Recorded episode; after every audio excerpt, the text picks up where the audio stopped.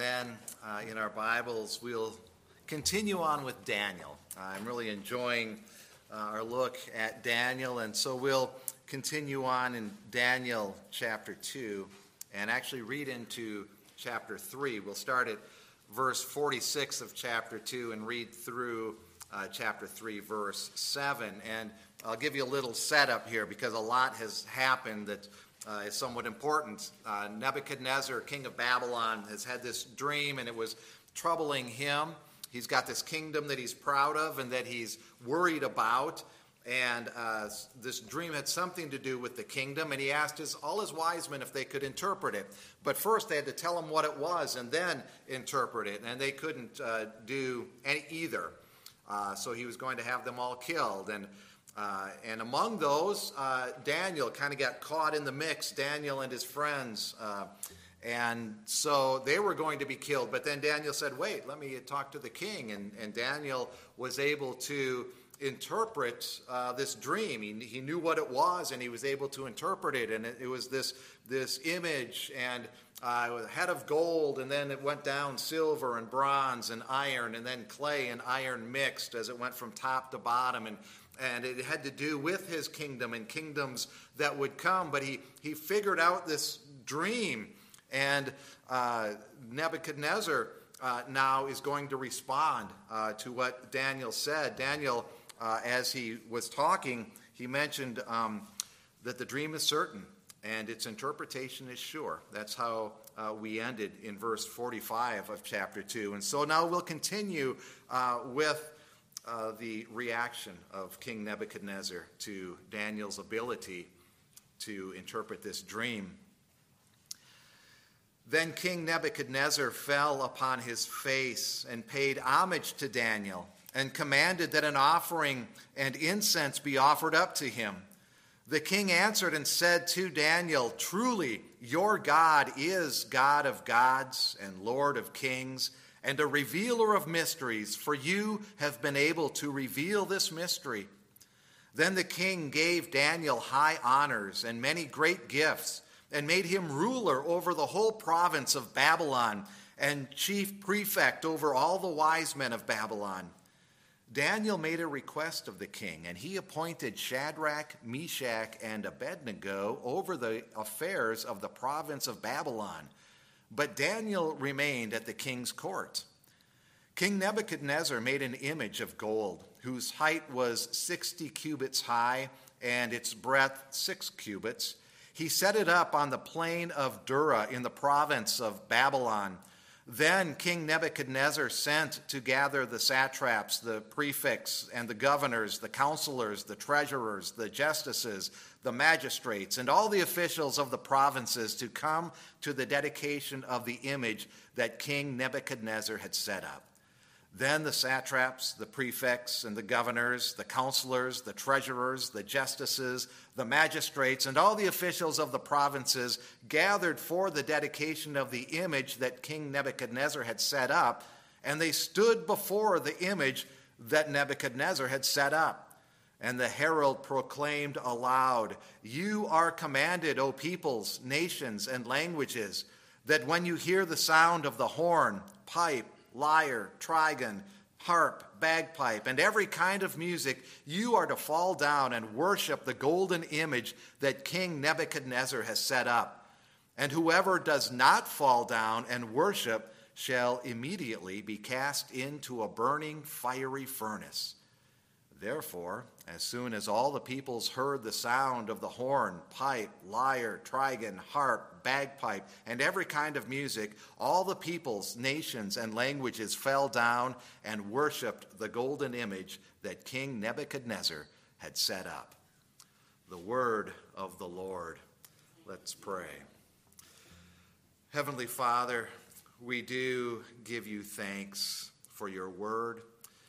And we pray that as we look at it, your truth will shout loudly in our hearts, that we can grow in your in the knowledge of you, Lord, that you will guide us. We pray this in Jesus' name. Amen. Have you ever had that thing happen and I know we all have, where you think somebody's got it. You know, you're talking about something or you're trying to explain something and you think they have it, and then you leave and you find out they didn't know what I was talking about. Or maybe they're just being obstinate. Uh, sometimes it's actually a little humorous when it happens.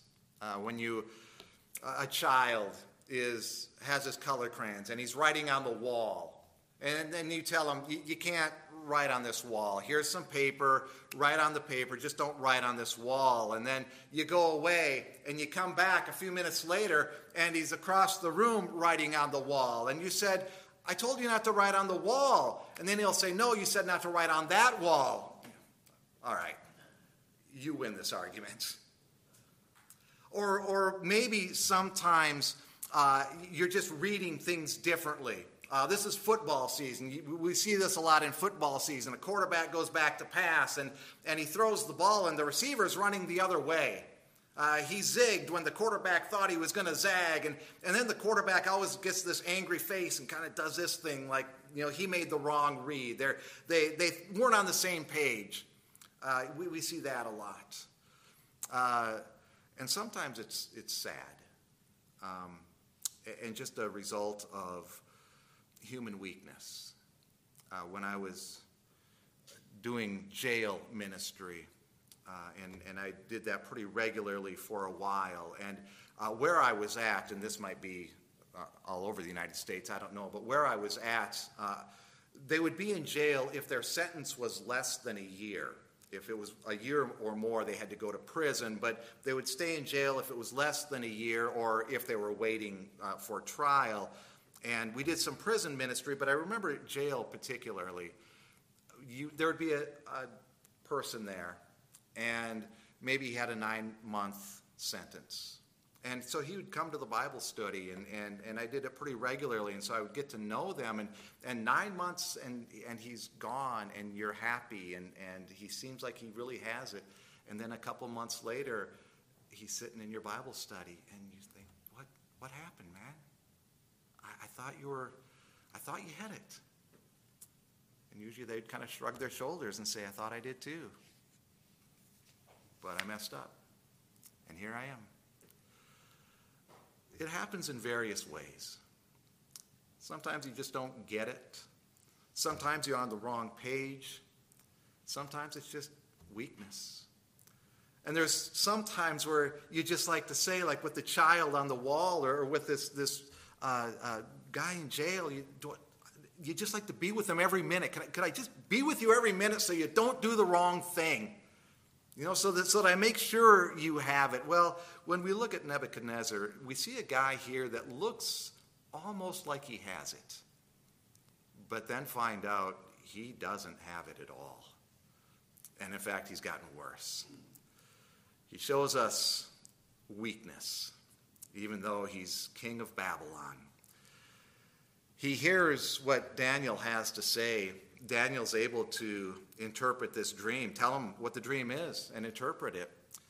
And, and he gives this kind of odd response when you really look at it. He falls upon his face and pays homage to Daniel. Now, he's extremely happy, and I don't know if he's as happy as he is just relieved.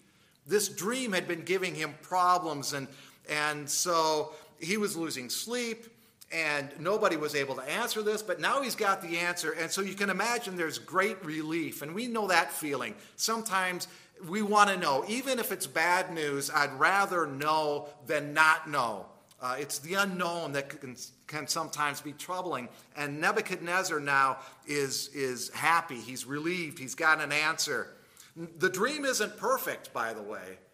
Uh, an inferior kingdom is going to take over his. That's part of the interpretation.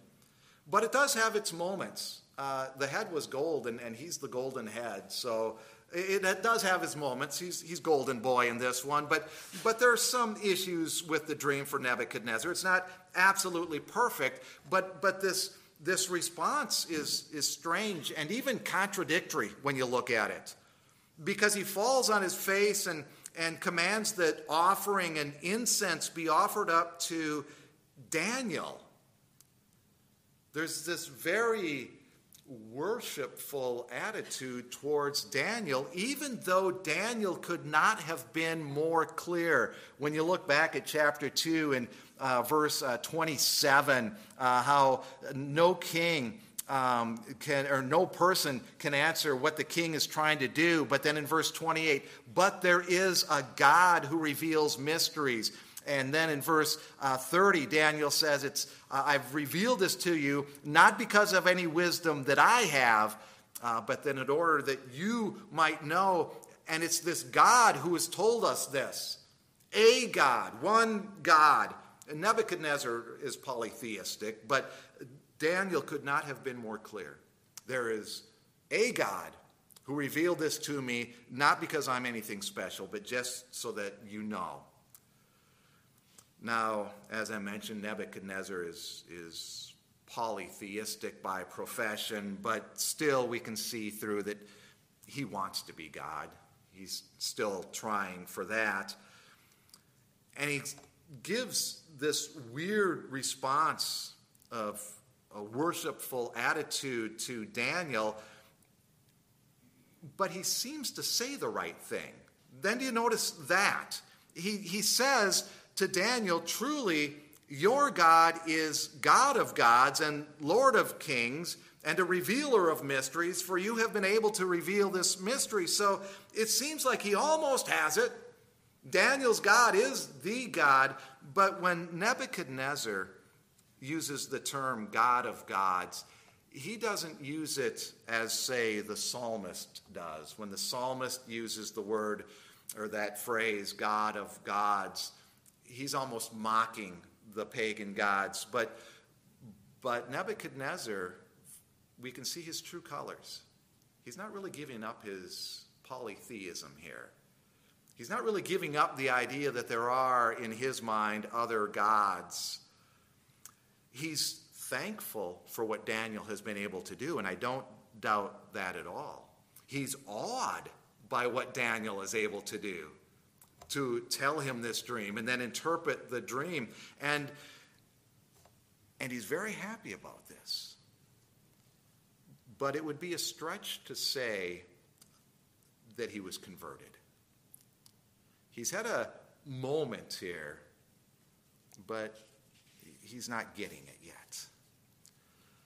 And then he gives Daniel these high honors and great gifts. We see in verse 48 makes him ruler over the whole province of, of Babylon. This is working out wonderfully, uh, wonderfully for Daniel and his friends.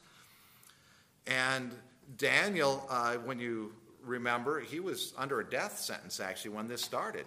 Uh, the, the guy, the guard that was killing the wise men, he came in to kill Daniel when this uh, started. And, and now Daniel gets this, this great position, ruler over the whole province of Babylon. And he makes this request that his friends uh, get promoted too. But notice that he's ruler over all the wise men. And you think, what are the wise men still hanging around for? Why does Nebuchadnezzar still have these guys hanging around? They couldn't do what he asked them to do. They, he said, interpret the dream, tell me the dream, and interpret it. They couldn't do that. Um, he was furious with them. He actually wanted to kill them. And there was a sense when we were looking at that that he didn't even really trust them completely. Because at one point they told him, You tell us the dream and then we'll tell you the interpretation. He said, I know what you're doing. You're trying to buy time and you're just going to tell me what you think I want to hear. So you tell me the dream. It, there's always the sense that he didn't, didn't really trust him anyhow. So why are they hanging around? Now, I think maybe the answer to that question is we have to remember that Nebuchadnezzar is a vain man and vain men love yes men around them.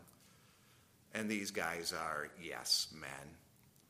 And they'll do whatever they can to the best of their ability. And maybe Nebuchadnezzar had, has come to realize, you know what, they just really couldn't do that. Only Daniel could. But to the best of their ability, he can ask them to do pretty much anything and they will do it. And of course, egomaniacs like that kind of thing. But we can see the flaw in the system here. Even if we don't know the rest of the story, and, and it will come up, but, but we can see the flaw in Nebuchadnezzar's system here. Here he's setting up Daniel and his three friends and you have to wonder well, how are these wise men going to respond to them? Here are these Jewish youths, and all of a sudden they get promoted, and this is going to cause some problems down the line. You can see this coming, but in Nebuchadnezzar's mind, in his ego and in his pride, he doesn't see this one coming yet. But Nebuchadnezzar uh, gives Daniel and his friends this, this promotion. And if, if you left the story right now, you could be tempted to think, you know, Nebuchadnezzar's on the right path. He's, he's got this moment here of knowing that Daniel's God is, is the God of gods, at least. He's, he's, he's heading down the right road, isn't he? I'm excited to see where he goes. We'll leave him alone for a little while and then see what happens. Uh, but one thing Daniel, or one thing Nebuchadnezzar does not do is we don't see that he seeks counsel from Daniel then. Uh, between chapters 2 and chapter 3, there is probably some period of time. Uh, some speculate that it could have been a number of years between chapter 2 and, and chapter 3. And, and it doesn't really matter uh, in fact, if time has passed, that, that is part of the story here because Nebuchadnezzar is going to go back to his old habits. You know, he had this moment, but then he didn't keep seeking Daniel's counsel. We don't see that anywhere here. He just kind of left. Daniel, you get a raise, you get a promotion, and then he's back to doing his own things. And then later on, at some point down the road, we get to chapter 3, and he's building this image of gold. Height 60 cubits, and its breadth 6 cubits. Now, uh, from nation to nation, the cubit would kind of vary a little bit, but uh, if we stick with 18 to 20 inches, and, and that's generally what they were, somewhere in that range, we have an image here that is 90 feet tall, 9 feet wide, and made of gold. And he sets it up in this plain so that in the sunlight there will be this brilliant sunlight shining off this golden image that Nebuchadnezzar has set up. And by the way, I don't know if you noticed the repetition uh, of Nebuchadnezzar had set up. Nebuchadnezzar had set up. Uh, Daniel writes that at least six times in some form or another in these seven verses uh, first seven verses of chapter 3, Daniel's very clear this is all Nebuchadnezzar. He's the guy that's setting this up. This is his idea. This is all about him. And it's this image, and it seems very similar uh, to the image that Nebuchadnezzar saw in his dream, with one major difference. This one's all gold. The image in his dream had the gold and silver and bronze and iron and clay. This one is all gold. 90 feet tall worth of gold, and in Nebuchadnezzar's mind and the message he's sending to everyone, worth every ounce of gold there is. And there also seems to be this real rejection of the dream and its interpretation. He's going to build this image that represents his kingdom is never going to end. It's all gold. The gold doesn't end. Even though Daniel had told him in chapter 2, verse 45, the dream is certain. The interpretation is sure, but yet Nebuchadnezzar, he commissions uh, this idol, and it really symbolizes his desire that no kingdom is going to destroy his, not even God, not even the God of Daniel. He's really slipped. And notice he does something underhanded here. In verse 2, he has all these bigwigs come to the dedication of the image. That's how it starts a dedication to the image. But yet, when we get to verse 5, uh, it says they're to fall down and worship this golden image. A little underhanded there. Invites them to a dedication, ends up as a worship service. And everyone has to bow down and worship this whenever they hear the sound of all of this music that starts. And people are discouragingly impressed by pomp and prestige and numbers. And here's this great, shiny, golden image in the middle of this plain. And, and we've got all the big wigs in town. And so when the music starts, they, they bow down and they worship. But also, there's this command that he gives in verse 6 Whoever does not fall down and worship shall immediately be cast into a burning fiery furnace. And we can see that what happened back in verse 49 of chapter 2 about Daniel and truly your God is God of gods. He experienced a religious conviction, but without a spiritual conversion. He had a religious moment, but there was no conversion in it. In uh, Sinclair Ferguson, he writes this In fact, he had experienced only a superficial and temporary setback to his self glorification. His sinful heart had been shaken, but not removed. And we notice that he's even worse the state of sin has gotten worse than before. Earlier, he was certainly pagan, polytheistic.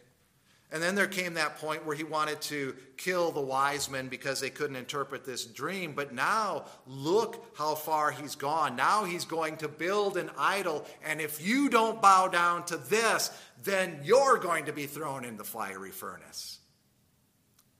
He's just gotten worse and worse and worse.